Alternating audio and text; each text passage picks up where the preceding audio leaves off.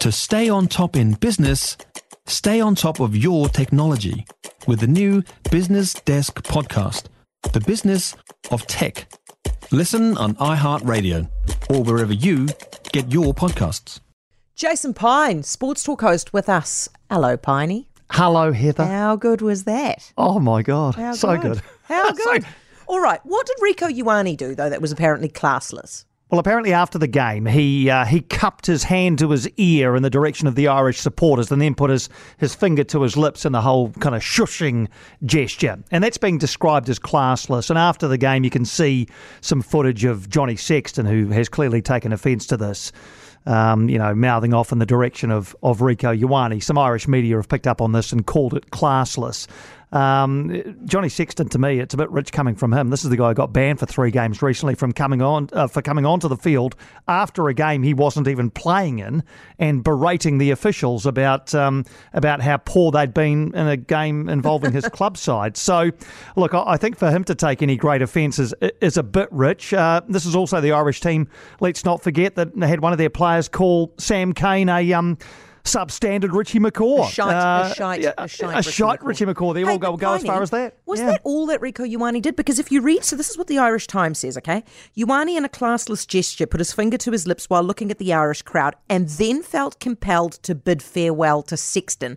Now, I can't quite understand whether he was being like, oh, hey, mate, see you bye, or if there was some cheeky, snarky stuff going on there with Sexton as well. If there was some cheeky, snarky stuff going on, then good on him. Good Oh, on oh. Rieko Ioane. Good on him.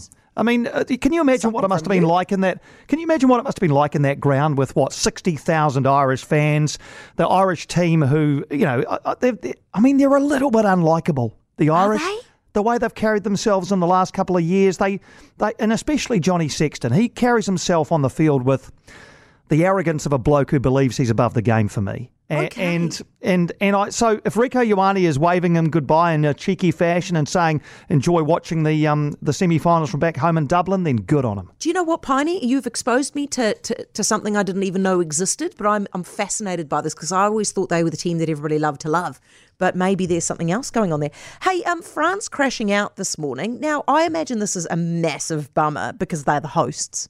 Yeah, I, I think all World Cups work better when the host nation is in it right, Yeah.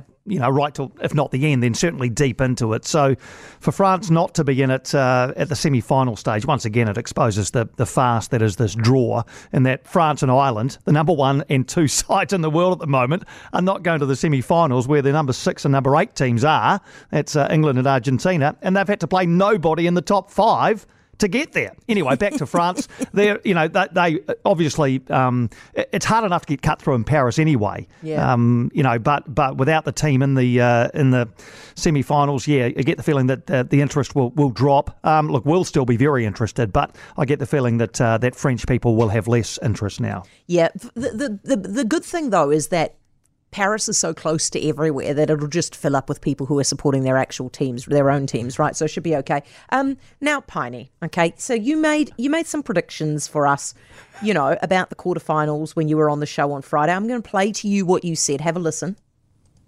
Um, I've got uh, Argentina beating Wales. I've got New Zealand beating Ireland. I've got Fiji beating England. And I've got France beating South Africa.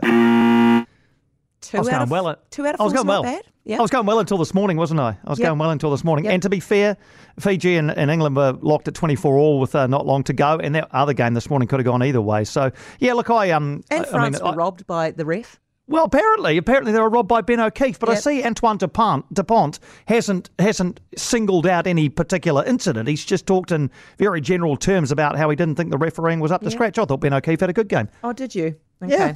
Well, Yeah. okay. Thank you, Piney. What's on the show? Give me a quick run through. Uh, we'll unpack all the quarterfinals and look ahead stuff. to the semis. Thank you, Piney. Appreciate it. Jason Pine, Sports Talk Host, 7 o'clock tonight. For more from Heather du Plessis-Allen Drive, listen live to News Talk ZB from 4 p.m. weekdays or follow the podcast on iHeartRadio. If you enjoyed this podcast, you will love our New Zealand Herald podcast, The Little Things, hosted by me, Francesca Rudkin, and my good friend Louise Airy. We focus on all the little things that you can do to make a positive impact on your life and to cut through the confusion from the health and wellness industry. Join us every Saturday to hear from the experts for all the tips and advice you need. Just search The Little Things on iHeartRadio or wherever you get your podcasts.